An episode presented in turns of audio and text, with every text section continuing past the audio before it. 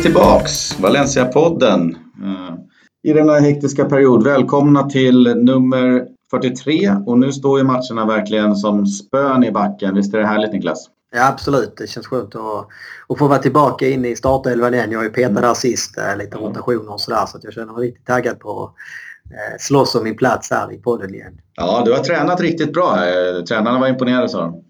Ja, nej, det gäller att ligga i på träningarna och visa där att man tar den här lilla petningen på rätt sätt. Och samtidigt får vi hylla Jocke Gidlund som gjorde ett eh, riktigt, riktigt bra inhopp tyckte jag sist. Men, eh, ja, det är tvära kast här från eh, Norrland till Skåne och tillbaks. Ja, precis. Nej, vi har väl eh, snart representerat hela landet där. Mm. Ja, det som är roligt med massa matcher också blandat med Champions League är att om man nu halvt som halvt ramlar av hästen som Valencia verkar göra hela tiden här så, så finns det en ny häst längre fram man kan hoppa upp på. Så att, vi har ju två matcher att snacka ner, två kryss här. Eh, Villarreal, Valencia och Valencia, Celta Vigo. Men sen tänkte vi kika lite grann på Sociedad borta eh, redan till helgen. Och sen så har vi en eh, härlig, härlig fight mot Manchester United borta på tisdag. Så vi tänkte snacka upp dem och så har vi säkert inspelning dagen efter den matchen till nästa avstyra. Just det. Det blir väl ett bra upplägg. Då. Ja, ja, exakt. Ja. det kan vara på tiden att vi får summera sex poäng och kanske dela ut några poäng i vår lilla scorecast ibland. Ja, precis. Nej, det hade varit skönt om det kunde vända. Ja, men vi kör vidare på förra veckans eh, succérecept. Vi, eh, vi skippar nyheterna. Det finns inga. Eh, det är någon skada hit och dit, men de tänkte vi nämna i matchanalyserna. Och sen så allting handlar ju om att de, de skriver ner en match i två dagar och så skriver de upp nästa match i två dagar. Så det finns liksom inga, inga större saker har hänt. Uh, så vi kliver Nej. väl på Villarreal Valencia 0-0 här i helgen. I söndags var det va? Uh, avsluten jämnt. Vi hade skott på mål. Valencia hade två, Villarreal ett och sen var det väl relativt jämnt i den här som vi pratar om. Uh, expected goals då, 0,5 mot 0,4 kan man säga. Så det är väl inte så mycket målchanser och, så tyckte jag matchen såg ut. Ganska seg match. Det var absolut ingen sprakande tillställning. Vad tycker du?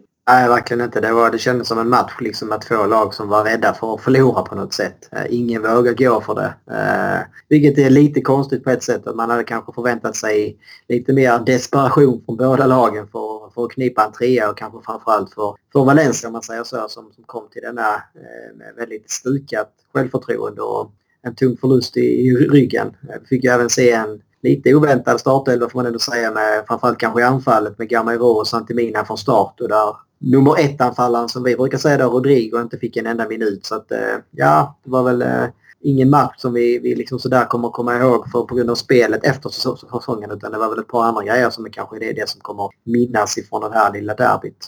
Ja, jag tyckte lite så här eh, att visst, Rodrigo kan jag tycka kunde få liksom en en rotationsvila där i och med att han spelade i dubbla matcher med landslaget när det var landslagsuppehåll och sen har han ju spelat alla övriga matcher. Så det köper jag helt att man, man vilar honom. Men nej, jag vet inte riktigt om jag håller med om att Cherifcher skulle starta. Och vad hade man mer? Man hade väl... Ja, Ferran Torres ville jag i och för sig ha där. Så att, ja, det var väl kanske Cherifcher då istället för Gedes som jag tänkte behöver Gedes redan rotera. Precis. Ja, nej, men det var, jag håller med. Alltså, det, det, det var kul och liksom se att han ger Ferran Torres chansen från start efter att han gjort flera pigga inhopp innan. Uh, jag tyckte väl också att uh, det kändes helt rätt att Santimina fick chansen från start igen. Precis som du säger så kan man förstå att Rodrigo kanske inte har 90 minuter i sig uh, två dagar i veckan he hela tiden. Och jag tycker mm. att Santimina ändå har, har varit en av de piggare anfallarna när han har fått chansen. sen kanske man hade hoppats att de här spelarna som inte, ja men som, som Gamero, Mina, eh, kanske då Cherchev skulle liksom visa mer också och, ta chansen på, på något sätt och göra det svårt för Marcelino i sin laguttagning. Men eh, det är ingen som direkt stärker sina aktier utan det är ofta de som är utanför som snarare stärker sina aktier. Nej, så är det. Jag håller med. Det hade varit kul att se lite mer fart och fläkt på, på de som eh, fick chansen. Och nu såg det ut att bli 90 minuter mer av samma gamla får inte loss spelet eh, och får det inte att stämma. Ja. Men du plockade ut lite grejer från matchen som du hade spanat ut. Ja precis, vi behövde inte bli alltför långrandiga här. Det var ändå ett tag sedan den här spelade. Men mm. det var väl två grejer som vi tänkte trycka här lite på. Det, vi nämnde ju det kort här, eh, tror jag. Eller om vi inte gjorde det så var det ju så att Dani Parejo, kaptenen, blev utvisad efter 58 minuter. Direkt rött kort. Eh, var det rätt kort enligt dig? Nej, det tycker jag absolut inte det. Eh, framförallt inte. Jag tycker det är ett par andra situationer tidigare i matchen där där det är riktigt fula tacklingar eh, som resulterar i gult kort. Att han då tar direkt rött på den här. Jag tycker, nej, jag, jag, jag tycker inte det alls är, är direkt rött. Det är svårt. Alltså, man, man tror ju ändå nu med, med, med VAR och allting sånt här att den här typen av beslut ska liksom undvikas. Eh, ja, den kollar ju på den. Eh, direkta röda kollas ju på så att de har kollat på den och ansett att inte domaren gjorde någonting som Nej, var helt uppåt väggarna. Uh, ja. och, och, visst, har man de orden liksom att domarna måste göra ett generalknas för att de ska byta domslutet så, där, så kanske jag köper det. Men Absolut. de hade ju inte gett honom, så att säga, om man skulle vara ett gult kort så hade de inte sagt hej, hej, hej, det här är inte gult, det är rött. Då hade Nej, det gula alltså, stått sig. Precis, nej, men det jag hade velat i den situationen det är väl kanske att domaren blåser frispark. Han liksom säger att jag vill se det här igen om det ska vara rött eller gult innan han tar ut och röser sig. Alltså ge sig själv chansen att använda tekniken om han nu, om hans första reaktion är att det här kan vara rött. Men uppenbarligen så är väl hans för första reaktion att det här är solklart rött direkt. Mm. Men i vilket fall, det satte ju laget i en prekär sits och i samma situation så blev även då Marcelin utvisad eh, och utvisad på läktaren. Så man fick avsluta sista halvtimmen här utan lagkapten Parejo på planen med 10 man och utan då Marcelino vid tränarbänken. 0-0 på tavlan så att det var ju inte eh, direkt någon sådär eh, superrolig sista halvtimme som man satt liksom och våndades i soffan. Men eh, faktum var ju faktiskt att eh, laget spelade ju bättre denna halvtimmen med, med, med 10 man än man gjort de första 58 minuterna med, med, med Parejo på planen. Och både Guedes och Cherche framförallt kanske hade ju fina chanser att kunna avgöra det här. Ja, det vore ironi om eh, kapten Parejo blir utvisad och Valencia med tio man ja. avgör matchen och tar säsongens första seger. Exakt, och något annat ironiskt tyckte jag det var ju att man filmade Parejo väldigt ofta där han liksom satt högt upp i någon, eh, någon eh, betongavsats på läktaren och det liksom såg ut som att han visade mer vilja och engagemang när han satt där än vad han hade gjort på planen innan. Och det är väl också mm. kanske lite talande för Dani Parejo just nu. Ja, så är det. Sen så är det ganska vanskligt ofta med det här att spela med en man mer. Att man, man kräver ju så mycket av eh, det laget som är 11 man på plan att nu jäklar, nu kommer det vara bombardemang. Men det, det är inte alltid det blir så. I det här fallet så blev det ju till och med tvärtom. Liksom, att man, man kanske hittar lite fler ytor och, och tvättar sig samman på ett annat sätt. Så tror jag också, alltså jag tror psykologin också spelar in väldigt mycket där. När du blir en man mer och det står 0-0 så automatiskt så kanske du går ner några procent i intensitet och tänker okej okay, en man mer, nu kommer det här ordna sig. Eh, medan jag tror att det, kan bli tvärtom för laget som får spela med team. Att alla känner okej okay, nu behöver vi steppa upp och då, då får man går kanske alla upp 1-2 procent. Eh, och det är därför det ofta blir så här att eh, laget med några mindre faktiskt kan, kan se bättre ut efteråt än, än de gjorde innan för att det blir den psykologiska effekten på något sätt. Ja, så är det. Vad hade du för mer saker du tog med dig? Ja, det var väl det var väl ett led i, i Parejos utvisning så fick vi ju se en eh, comeback av Coquelin vilket var otroligt kul att se till att börja med. Han har varit eh, frånvaro här nu ungefär sex månader är det väl. Ja, han drog hälsenan där i, i våras.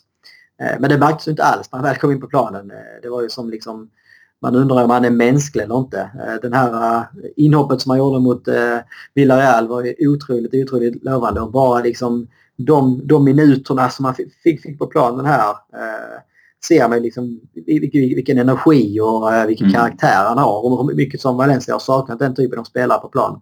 Ja, verkligen. Jag noterade det inte minst här nu. Ja, nu var ju Celta-matchen igår så får vi se när ni, när ni lyssnar. Men vi har varit inne på det förut, arbetsetiken och, och viljan att alltid ge 100 eh, procent. Den, är, den är enorm, den är anmärkningsvärd. Och jag tyckte ja. du sa det ganska bra där nyss, han är ett monster. Ja. jag tyckte ja. det ordet var så himla bra. Att han ser ut som att han, han tar de här löpningarna och bara upp på benen. Han går aldrig eller sällan bort sig och liksom, nej, fantastisk, eh, fantastisk inställning på en spelare. Älskar ja, sådana. Absolut. Ja, nej, han gör ju alltså, han gör allting väldigt enkelt också. Så han vet att han inte ska ge sig på och slå kanske de avgörande passningarna i djupled och sånt. Han jobbar stenhårt och sen släpper han bollen enkelt. Och det märks också att han har 100% energi och fokus i varje situation. Och man märkte ju mm. framförallt kanske ännu mer igår när han liksom längre speltid. Att, att det här smittar av sig på andra spelare. När man mm. ser Coquelin gå in med den energin i pressspelet. Ja då tror fan att spelarna efter också vill, vill, vill, vill gå in med samma energi. Så smittar det av sig så får man liksom de här ja, alltså vågeffekterna på något sätt. Ja, verkligen. Nej, det var kul att se och då ska man ju betänka också att eh, Kahn har ju varit borta ett halvår och eh, måste väl egentligen enligt konstens alla regler få en tre, fyra matcher att spela in sig på. Men Exakt. kommer han, kommer han tillbaks på den här nivån så skulle jag vilja se honom efter fem matcher. Vilken nivå ja. han är på då. Är det, det var någon som skrev på Twitter, jag tror det var någon av de som brukar lyssna på oss, att eh, det måste vara sommarens bästa nyförvärv. Ja, ja men det är liksom det. Alltså, det var en jäkla chansvärvning i fjol. Vintras mm. där liksom. En Coquelin som kom från eh, frysboxen i Arsenal och hade ätit ut liksom i Premier League och sen så... Men alltså så här bra som han har varit här nu de här eh, en och en halv match. Så bra tyckte jag knappt man liksom såg under våren. Så det är precis som han har blivit bättre efter skadan på något sätt. Vilket man kanske eh, hade liksom farhågor om att det kunde bli tvärtom. Ja, och när han varit borta så länge så känns det som sagt som en, ett nyförvärv i somras. Ja, ja absolut. Och det är också imponerande. Jag menar, eh, det är en ganska... Att dra hälsenan är ju ändå en hyfsat allvarlig skada så att säga. Och det är ju, han är liksom inte...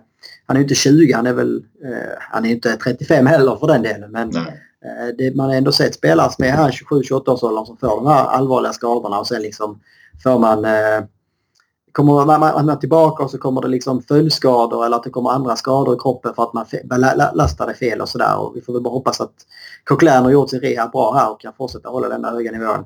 Ja, det var lite kul att se eh, nu senast när de tog ut eh, Coquelin och slängde in Kondogbe. Mer, mer av samma skrot och korn. Ja, lite så. ja, men ska vi stänga ner den matchen lite ja, lätt? Eh, vi behöver inte gnida den i ansiktet på folk mer än behövligt och så kan vi väl ja, faktiskt kika framåt lite, eller kika bakåt mot gårdagens match som jag tycker var ett eh, klart fall framåt. Ja, jag håller med. Det, alltså, det kändes, vad? Mm. Nej, det kändes väl som eh, om man tillsammans med premiären mot Atletico så var väl det här den bästa insatsen i år. Ja, eh, jag håller med. Eh, Batshuayu öppnade upp sitt målkonto i eh, Valencia och var väl därmed också vad jag förstod eh, förbi den gode Zlatan Ibrahimovic eller något med ett eh, fint rekord. Mål i fyra olika ligor. La Liga för Valencia och Premier League för Chelsea. Dortmund i La Liga och uff, var det Olympique Marseille i ligan kanske. Jag kommer inte ihåg.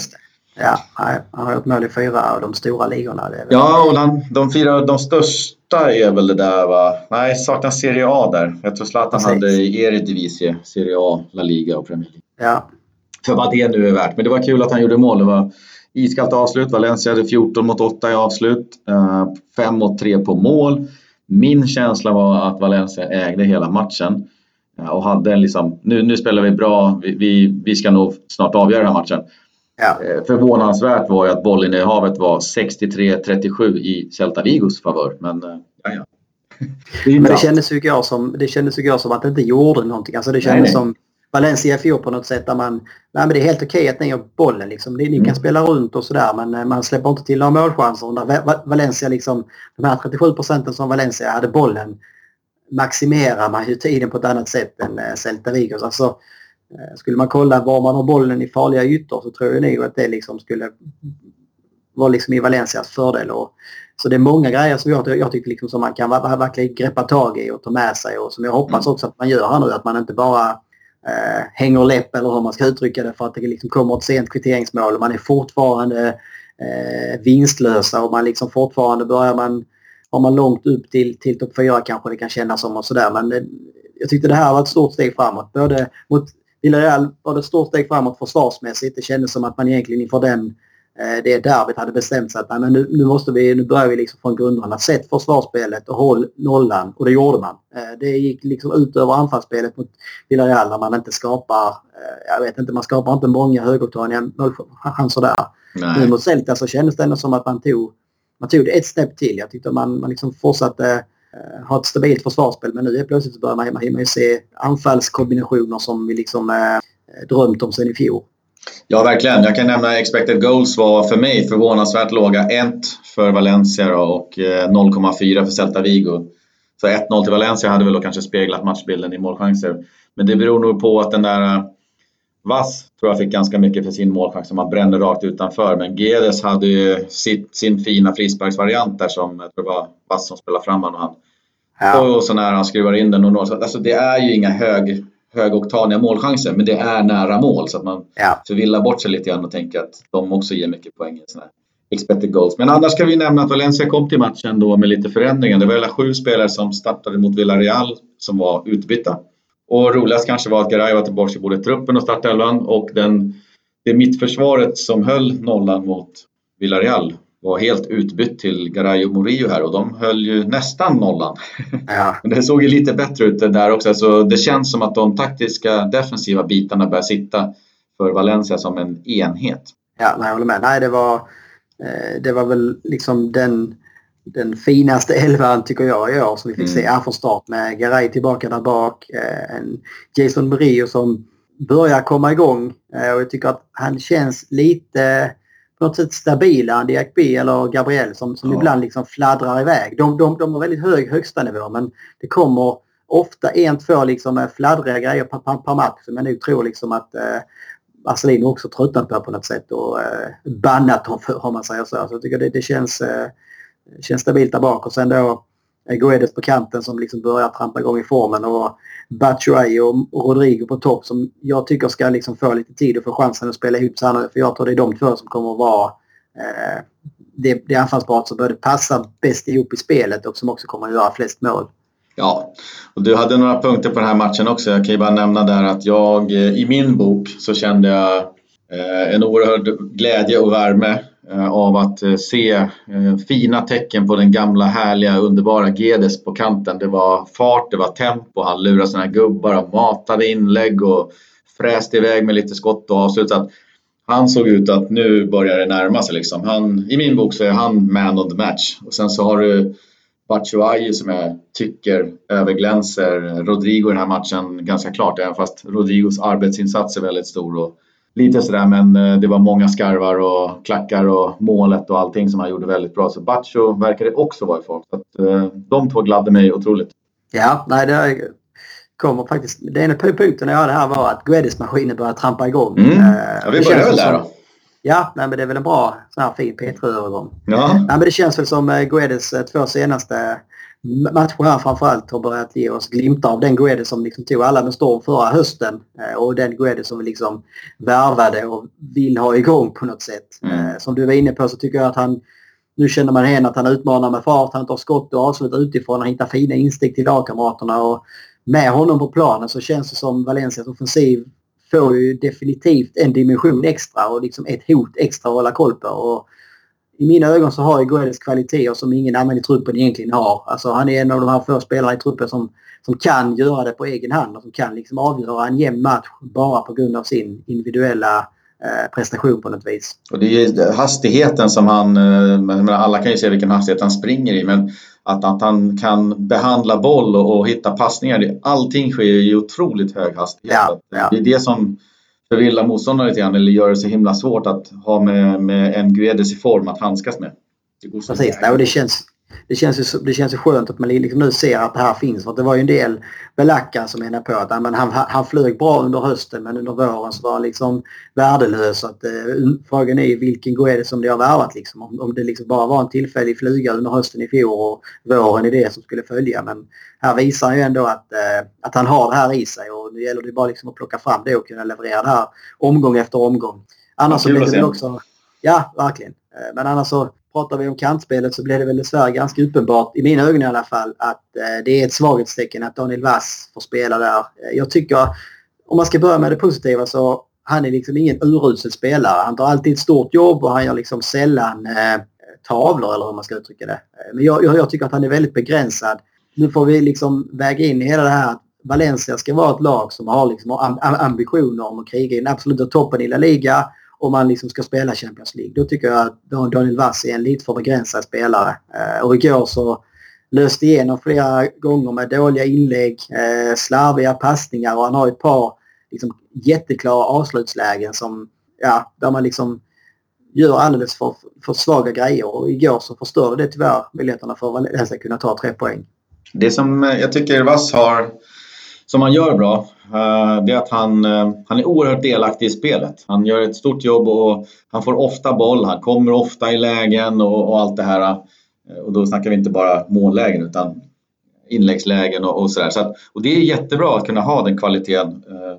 Det motsatta är att man försvinner ur matchen, man syns inte. Så han är ju tvärtom, han är väldigt delaktig och bra. Men det tråkiga är ju att när han får inläggen eller läget som han hade igår så sitter det inte. Inlägget blir för dåligt och anfallet rinner iväg eller avslutet blir utanför. Så han får inte någon verkningsgrad för sin, sin delaktighet i spelet. Så det, jag tycker det är trist. Ja, och jag men... håller faktiskt med dig. Det är jättebra värvning för att kunna slänga in eh, och ha ja. som en rotationsspelare. Men du kan inte ha honom som en startman omgång efter omgång. För då, då, då tappar man tycker jag. Ja, nej, men jag tycker just alltså, jag tycker du sätter huvudet på spiken med, med uttrycket verkningsgrad. För det är mm. verkligen eh, så det känns. att eh, Han har jättemånga bolltouch och är med liksom i passningsspel och sådär men det händer ingenting. Alltså han väljer, eh, alltså, väljer ofta kanske den enkla vägen för att han inte har de här nycklarna i, liksom, i, i, i sitt spel som en Guedes har som försöker liksom mer öppna upp och som försöker nästan varje gång han har bollen försöker han göra någonting konstruktivt med den. Daniel mm. Bass är inte den spelartypen. Eh, sen om det är att han har använts på fel sätt i Valencia, ja det kanske är möjligt men eh, så som Valencia är just nu i alla fall så behöver man fler spelare som liksom kliver fram och kan vara den här spelaren som går i bräschen på något sätt. Och där det blir uppenbart när man då har en Guedes på ena kanten och en Vass på andra kanten så blir det ju Ja, alltså det är kanske som att slå in öppen dörr på något sätt. Men eh, ja, det är lite... Men det, det, jag vet inte, det, å ena sidan så kan jag förstå att man startar på det här viset. Eh, att, man, att man försöker ha balans på ena kanten eh, och där man då har en Guedes som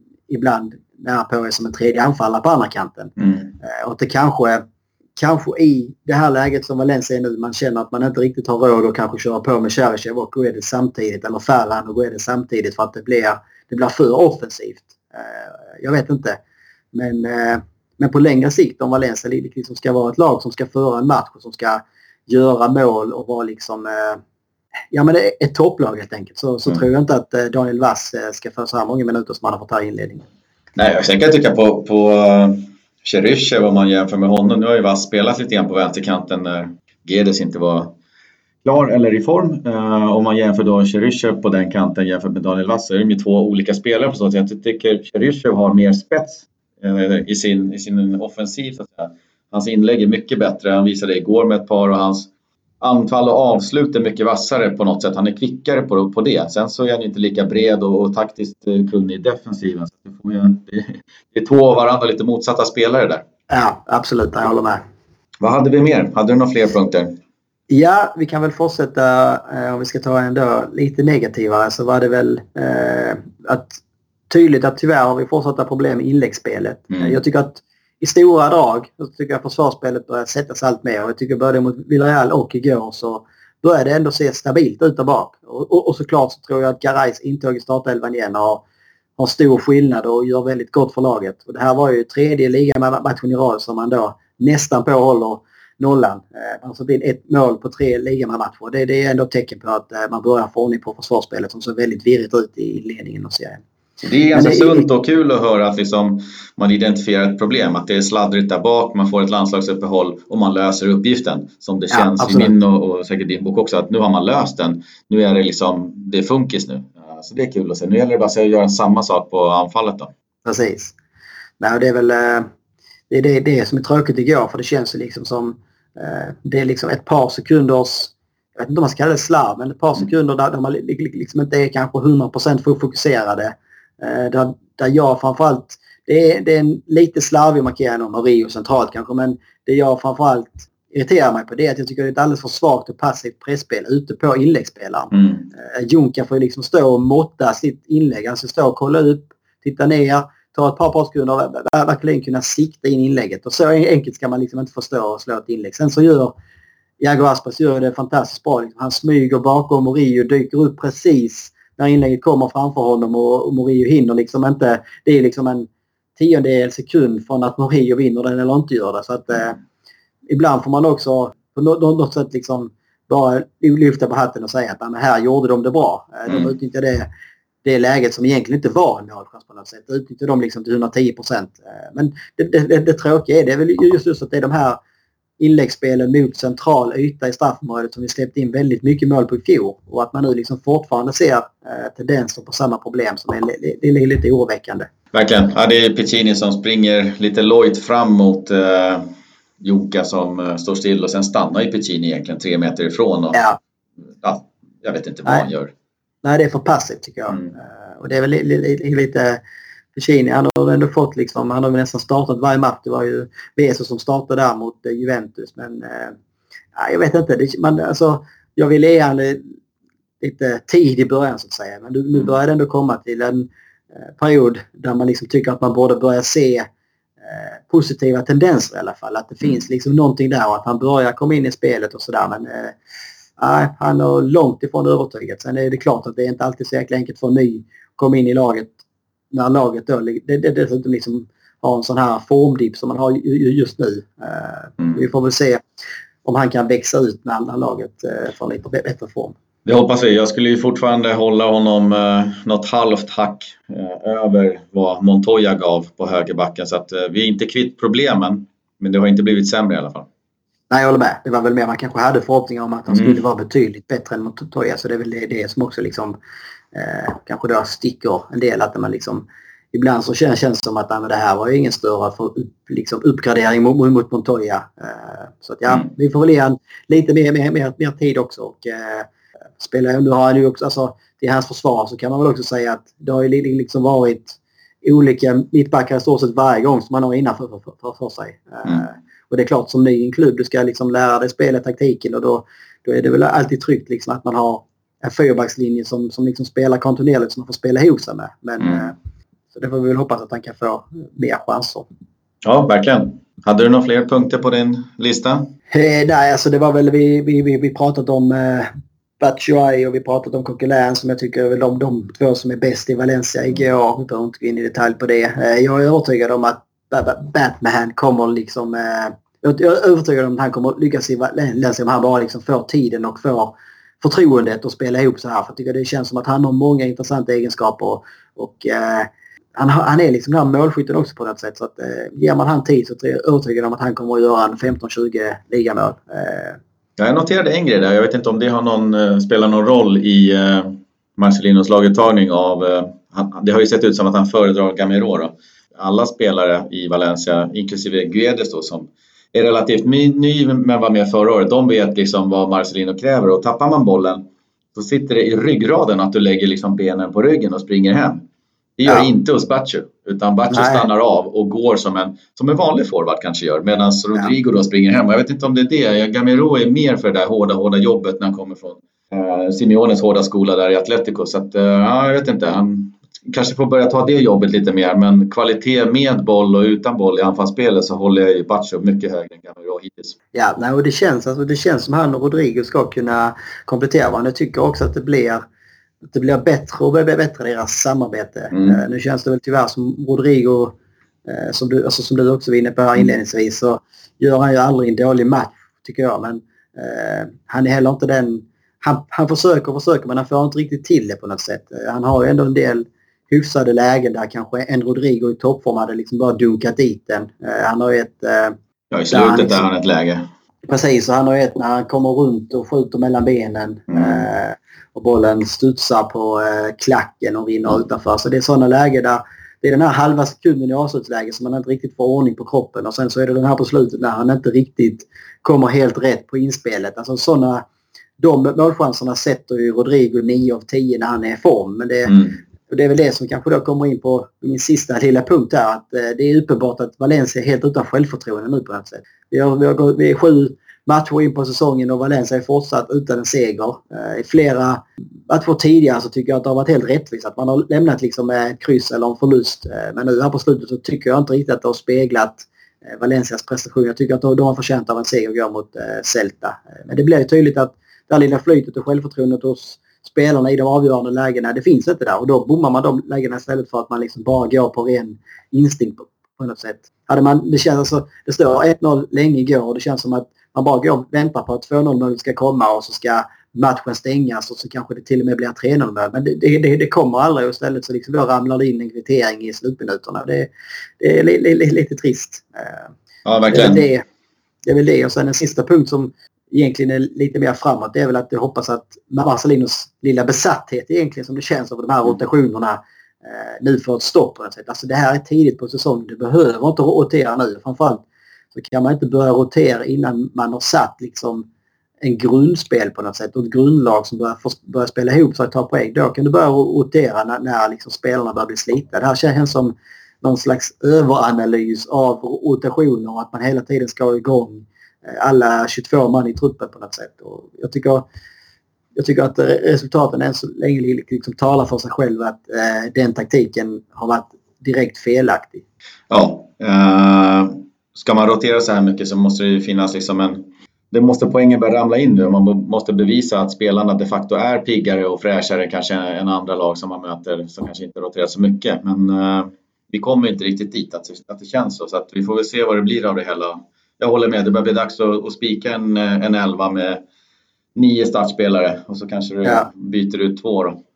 Ja, men jag menar vad spelar det för roll om vi ska rotera hela säsongen och sluta sjua för att man är så här jämnt bra hela tiden. Alltså, mm bättre spelare med bra lag nu. Dra in massa, alltså vi såg ju i fjol, då roterade vi i stort sett ingenting under hösten. Eh, om man ska liksom gå på startelva och sådär. Mm.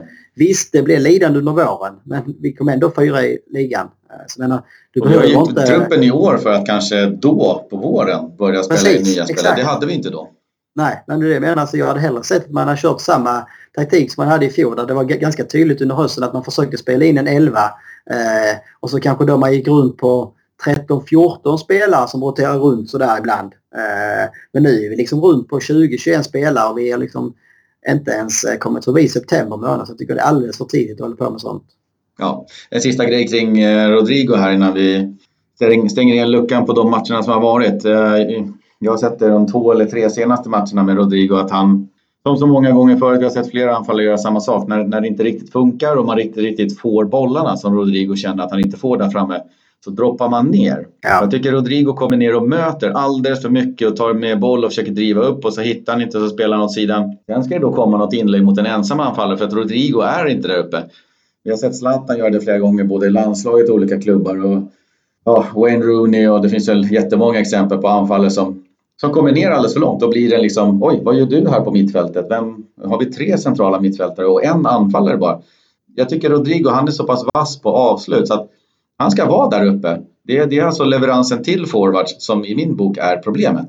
Men har du ja. inga forwards där framme när leveransen kommer, då är det än värre. Så att upp tillbaks på topp med dig Rodrigo. Uh, var med på kontringarna, var med när, när bollarna kommer in i straffområdet. Då ska de komma till Rodrigo istället för från Rodrigo. Ja, nej, jag med. Det är, det är som du säger, alltså, hans intentioner är ju goda på något sätt. Att han vill så mycket. Men det borde komma liksom kanske instruktioner utifrån att din uppgift är liksom inte att komma ner och vara med i utbyggnadsspelet utan håll dig där uppe och så liksom vara med när chanserna dyker upp på något sätt. Men eh, mm.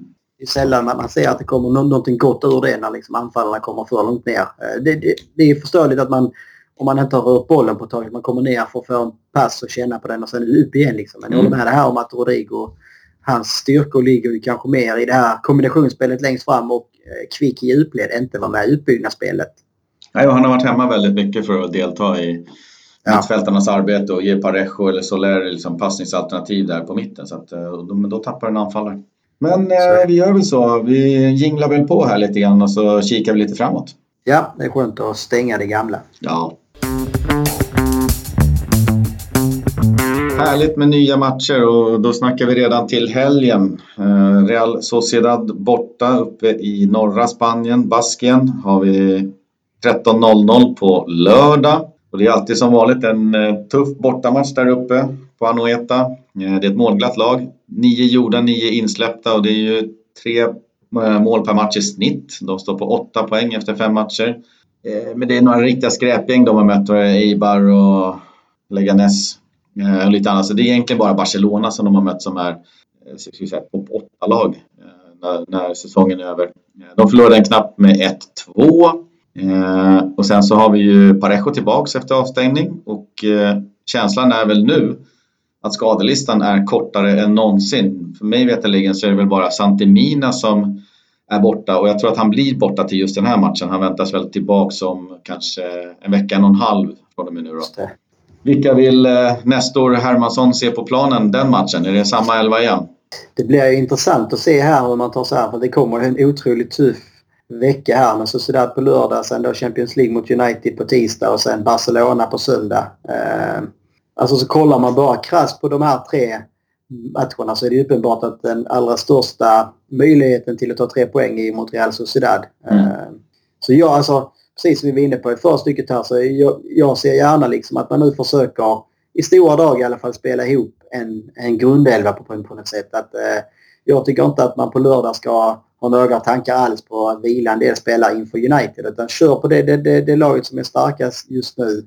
Och sen får man då se efter, alltså ta en match i taget här. Det känns ibland som att Marcelino kanske tittar för långt fram. Så att nej, men nu möter vi dem här och sen omgången efter har vi dem. Okej, men då, då vill jag ha den spelaren kryss och då, då får vi göra så här. Fokusera nu på en match i taget och se till att vinna den. Och sen när den är avslutad då får man se okej, hur ser truppen ut nu? Vem är sliten? Vem är pigg? Var behöver jag rotera för att spela slitna? Inte rotera på grund av vad som väntar omgången efter. Nej, eh, mycket bra spaning. Eh, känslan har ju varit som vi var inne på alldeles nyss att eh, rotationerna har varit lite väl många kanske. Utan ta en match i taget nu, gå all in varje match ja. så, så får vi se när, när, när hjulen börjar ramla av vagnen och börjar någonting krackelera. Jag tycker vi har en trupp för att kunna hantera Precis. slitna spelare när de väl kommer. Vi behöver inte förebygga slitna spelare genom att bara rotera allt för mycket. Nej, Nej så tillbaka, var kanske ett långt, långt svar på en fråga. Men jag, det var inget svar. Nej, det var nog inte det. Nej, men jag ser nog gärna en, en ganska offensivt balanserad elva här. Som du var inne på så är det sådär ett av lagen som har släppt in eh, mest mål här i inledningen. Man har inte riktigt imponerat i eh, defensiven. Eh, så jag tror det finns stora möjligheter för en, till exempel en pigg Guedes på kanten att kunna straffa dem. Så att, till att börja med så vill jag väl se Guedes, Rodrigo Batshuayi i liksom, eh, anfallsspelet om man säger så. Mm. Eh, sen så tycker jag att inomhutfältet fungerar så pass bra sist att det finns ingen anledning i min bok att eh, flytta på Soler eller Coquelin. Eh, det är väl, ja, det är väl i så fall om Marcelino tänker för långt fram hur han nu vill göra mot ett United på Trafford i, på tisdagen där. Men eh, ja, jag hade egentligen gärna sett, jag, jag tyckte det var liksom ingen som som stack ut från startelvan senast. Det är väl i så fall om man vill ge en Ferran Torres chansen kanske för en eh, Daniel Wass på högerkanten.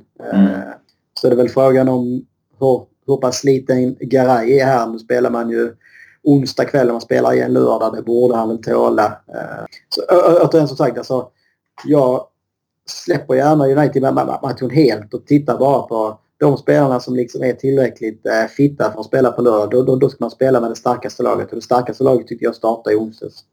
Det betyder att Dani Parejo ska stå sidan om. Ja, det blir ju ett eh, beslut som kommer ge eko om man petar kaptenen för första gången på väldigt, väldigt länge. Eh, inte mig emot. Eh, inte för att jag tycker att Soler liksom har tagit chansen och svalt den med hull och hår, men han har absolut inte gjort det sämre än Parejo så att, så att ja, jag, jag misstänker att Soler åker ut på en högerkant igen och man kanske ser en Coquelin Parejo eller en Condogba Parejo. Marcelino har ju chansen att lite grann gömma den här petningen nu också. Alltså han kan ju alltid hänvisa till journalister på något sätt att det är roteringar och att det är Parejo inte är riktigt i form och, och så vidare. Men det är lite grann som vi var inne på redan i våras i ett avsnitt där, eller framförallt jag som predika för att jag gärna sett att eh, det var dags för Parejo liksom att kliva ner från den här innermittfälts eh, tronen på något vis och ge Solia chansen istället. Och efter den inledningen på säsongen så känns väl den åsikten starkare än någonsin på något mm. sätt. Jag ser hellre att man ger Solia chansen att få växa in som en riktigt bra innermittfältare som jag tror att han har alla möjligheter att bli om han får tid. Eh, och framförallt om man då får spela med en Coquelin eller en Kondogbia sidan om sig som liksom gör att han får utnyttja det han är bra på som då ligger kanske mer i offensiven än i det defensiva arbetet. Men vi har också sett att Marcelino har väldigt stor tilltro till Parejo så å andra sidan skulle jag inte vara alls förvånad egentligen om Parejo Kondogbia startar på lördag.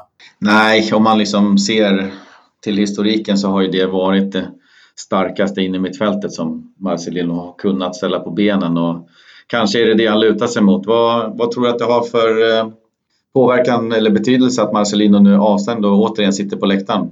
Betyder det någonting? Svårt att säga. Alltså, jag, jag, tror att det betyder mindre på hemmaplan på något sätt. Där har man ändå eh, säkerligen bra möjligheter att kunna förbereda sig på och liksom få fram hans eh, meddelande till bänken och så här. Det, blir, det betydligt svårare bortaplan där man inte liksom eh, kan påverka det på samma vis. Eh, men ser vi här hemma mot Celta senast så, så var det väl snarare så att det kanske inte var positiv påverkan på något vis. Det var ju liksom ett pikt Valencia som, som fungerade väldigt väl och där man inte kände att man behövde någon Eh, eller att det saknades en matchcoachning från eh, Marcelinos del. Och samtidigt så känns det väl ändå menar, på den här nivån som att Marcelinos tränarstab har ju också jobbat med honom så pass länge att de borde känna varandra väl och veta liksom, ha en gemensam syn på fotbollen på något sätt. ja, taktiken sätts ju ändå innan match och man jobbar ju nu de här två dagarna, två hela dagarna som man har på sig egentligen och på att sätta en taktik. Och sen, sen ska man ju lira efter den. Sen är det finjusteringar under matchens gång och det går säkert att kommunicera det på något sätt. Precis, jag tror det med. Det... det går säkert bra. Ska vi kika framåt mot uh, smällkaramellen på tisdag då, klockan 21.00 på Viasat och det är huvudmatchen på Viasat ja, skoj. Premium. Ja, det kommer bli en uh, lång studio då från klockan åtta som kommer Eh, rikta in sig på den matchen. Såklart kommer det bli mycket United, mycket Paul Pogba, mycket Mourinho, lite Lindelöf och så får vi väl hoppas att de har gjort lite researcharbete med Valencia. Men det är ju ett United i kris. Spelet hackar, resultatet uteblir och kanske lite likt Valencia i det fallet. Men det som oroar mest i, ja, ska vi kalla det för världens största klubb. Eh, så så verkar det vara ett öppet krig mellan Mourinho och Pogba. Eh, det finns ju lite bilder på när han i stort sett sliter kaptensbilden från Pogba och säger att eh, hans karaktär eller sätt att vara inte symboliserar en lagkapten i hans lag och han kommer aldrig mer vara lagkapten och jada jada. Så att han, eh, han har ju tagit ett par rejäla spadtag i grävandet av sin egen grav tycker jag. Eh, ja, jag håller med. Det var väl något uttalande här nu efter eh, förlusten mot eh, Derby att han hyllade ju Frank Lampard som liksom var den perfekta kaptenen och som alltid satte laget före jaget. Och till skillnad från de kaptenerna han hade i sitt nuvarande lag. Och det, det känns som typiskt Mourinho men det känns också så jäkla onödigt på något sätt. Alltså, ibland så får man nästan tanken att han vill få kicken på något sätt. Men det är på ett, och för Valencias del så kanske det är perfekt att möta United nu. Eh, det var ju det, det, tanken när lottningen kom var ju att det, det, det, skulle stå mellan United och Valencia om en eventuell andra plats i gruppen där det kändes som Juventus ändå var det stabilaste och starkaste laget i gruppen på något vis. Och premiäromgången eh, har väl inte förändrat min syn på det kanske. Utan eh, ska Valencia ta sig vidare i Champions League så är det United som man liksom behöver ha efter sig. Jag tror att eh, Juventus kommer att gå rätt så eh, rent i denna gruppen. Ja, det känns som ett ganska gynnsamt läge på något sätt. Valencia går in i den här matchen kan jag tycka lite helt utan press. Så att säga press om det finns så är det ju på United och på Mourinhos axlar att visa, alltså de har ju alltid hela världens ögon på sig. Eh, ja. Då kommer ju Valencia lite grann eh, lite ur form och spelet kanske har hackat lite grann och det är ingen som kräver att man ska gå dit och, och sno tre poäng. Men jag tror, jag skulle inte bli förvånad om det ligger en eller tre poäng i, i Valencias eh, resväska när de vänder hemåt till Spanien. Nej, vi har sett United ha stora problem mot spanska lag också mm. De senaste åren ute i Europa. Så är, exakt, Sevilla i fjol och Bilbao för något år sedan. Och, så att eh, det känns som att man har alla möjligheter. Men det här, jag tror att det, det, det, det som de flesta irriterar sig på Mourinho i United det är väl egentligen sättet som han liksom spelar i United som inte alls är liksom Uniteds DNA. Eh, och det kanske supportrarna hade kunnat acceptera och köpa om detta spelet hade gett titlar. Mm. Men det är ingen som kan acceptera det han spelar liksom urtråkigt defensivt och det ger inga titlar. Alltså det, det funkar ju inte i en klubb som Manchester United. Alltså, menar, de, de är ju ändå hyfsat med i ligan. Eh, men ändå så pratar man om en kris här. Så det, det, det, det, är klart att det är lite andra förväntningar på ett Man United än vad det är på Valencia. Eh, men på det sättet komma till Old Trafford och United har liksom inte fått till det riktigt i ligan. Det är kris inom gruppen. Man åkte ut i, i kuppen här precis innan mot ett eh, Championship-lag. Ja, alltså, jag tror att eh, United-spelarna som springer ut på Trafford på tisdag känner sig betydligt mer stressade än vad Valencia-spelarna ska göra. Ja, det sällan kul att möta United borta men eh, jag vet inte om det blir så mycket bättre lägen än det här. Och så får vi se vad han ställer på planen då. Senast så roterade Marcelino en hel del i Champions League och ja, jag vet inte, väntas väl kanske göra det igen även fast vi hoppas på att han går all in här och, och fortsätter med ett jäkligt starkt lag. Eh, mm. Vad har du för det, förhoppningar där? Det ligger ju lurigt eftersom då eh, på bortamatch mot Sociedad här på lördagen där man då dessutom liksom inte har råd att bara gå för en poäng. Eh, och sen så väntar ju då Barcelona på Nou Camp i, i helgen efter. På söndag. Precis, så att eh, vill man inte liksom eh, det känns ju som risken är väl att, eh, risken eller jag vet inte hur man ska uttala det som risk eller kanske, men det är väl att Marcelino på något sätt ser United-matchen som den minst viktiga av de här tre. Sen för den delen betyder inte det att man liksom skickar ett J-lag eller ställer ut vad fan som helst på benen. Men jag tror att efter den inledningen man haft i ligan så tror jag att man, man, man liksom kommer ha mest fokus på ligaspelet. Och kanske på ett sätt, eh, jag, jag, jag, kan köpa det. Kanske det här året, menar, eh, jag tror ju att eh, även om Valencia vilar en del tyngre pjäser mot United så tror jag ändå att man, man har stora chanser att störa dem och kunna liksom eh, ligga rätt och vara snabba i spelvändningarna och vinna med 1-0 där eller någonting. Eh, men skulle det liksom eh, peppa peppa gå skit i Champions League så det viktigaste för, Valencia i år är väl kanske då att bli liksom minst trea i gruppen och hålla Young Boys bakom sig och få liksom en, en kul vår i Europa League och kanske kunna vara med och slåss om en titel där. Eh, och samtidigt som man då kan fokusera mer på ligaspelet och behålla Champions League-platsen med den pengarna som det innebär för att kanske då till nästa år kunna bygga en liksom Champions League-satsning som är lite mer på allvar för att kunna utmana lite längre Champions League-spel. Ja, det man kan lite kort notera här också att Valencia hade ju två hela vilodagar eh, efter Villarreal-matchen innan det var dags för Celta Vigo. Och så har man återigen då eh, två vilodagar då efter eh, Sociedad-matchen. Så de är väldigt nära på de två. Det är bara söndag och, och måndag vilomatch. Sen har man fyra dagar eh, vila. Onsdag, torsdag, fredag, lördag och så det match söndag mot Barcelona hemma. Så jag, jag tycker ändå att vrid ur det som finns att vrida ur den här trasan nu i båda matcherna. Gå all in som jag sagt på båda. Ja, så ja, så, så vilar man och slickar såren i, i, fyra dagar mot Barcelona. Sen i den matchen finns det ju alltid tändvätska liksom. Ja, nej, då, då kan det öka till, alltså menar, får man med sig två bra resultat här så kan det öka till Nokamp.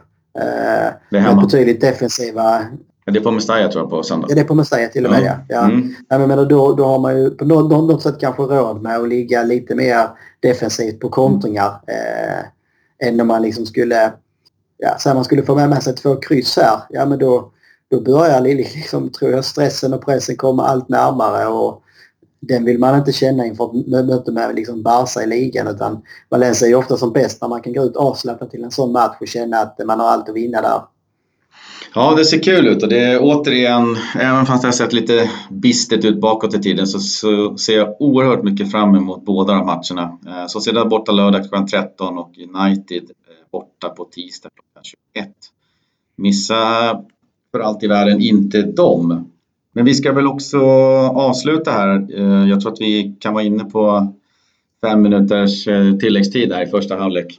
Ja, det var många skador där ja, Vi ska väl eh, tippa lite.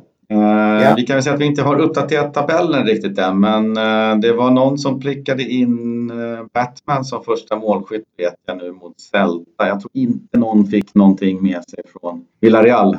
Definitivt ingen första målskytt i och med att det inte blev något mål och sen så ja, hade det väldigt få kryss tippade. Så att, jag misstänker noll därifrån. Vi har väl de gamla stofilerna där i toppen med Oskar och Lasse och Varro. Eh, ja, jag hade ju 1-1 där så att jag fick ju två poäng. Jag är nog med och hugger ja, igen. Du börjar eh, närma dig toppen där lite snabbt. Mm, jag tror att jag är med och hugger. Vi, vi får göra en rejäl genomgång här av alla resultaten och komma med en uppdaterad tabell eh, kommande avsnitt helt enkelt.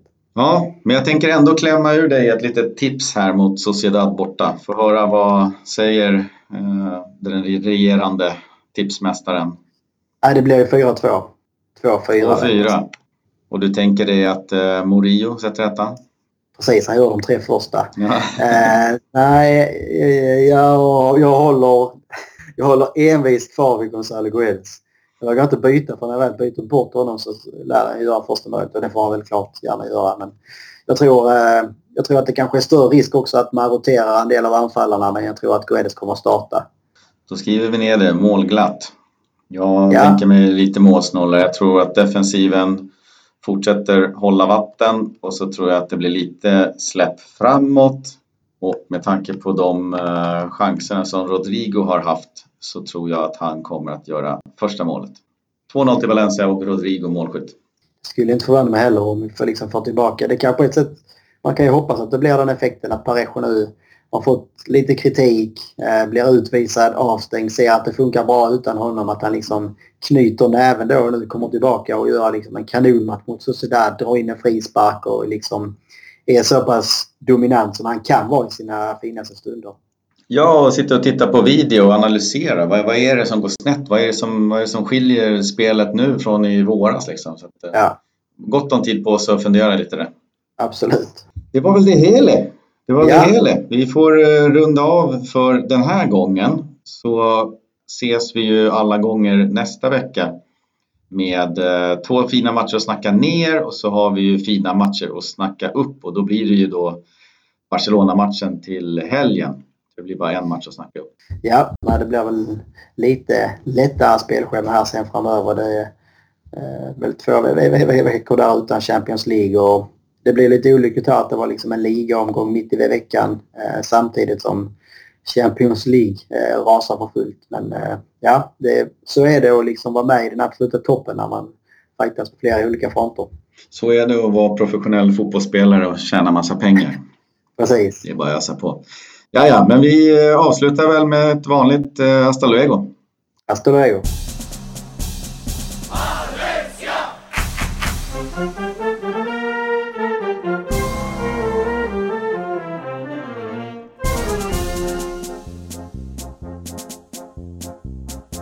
Es un equip de primera, Nostre València, club de futbol, que lluita per a defendre.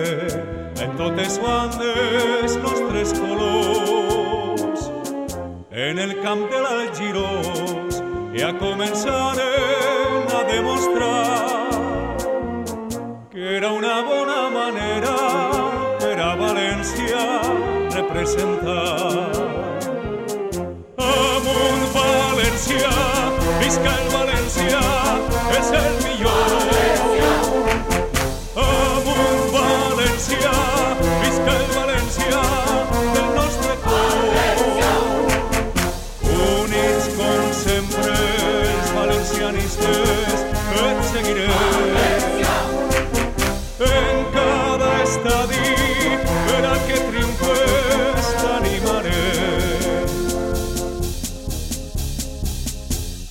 capital del Túria es el Valencia qui viste blanc i de la camiseta ple de coratge per a guanyar. En Mestalla continuarem sempre esforçant-se per a triomfar i les glòries arribaren i en competència continuarà.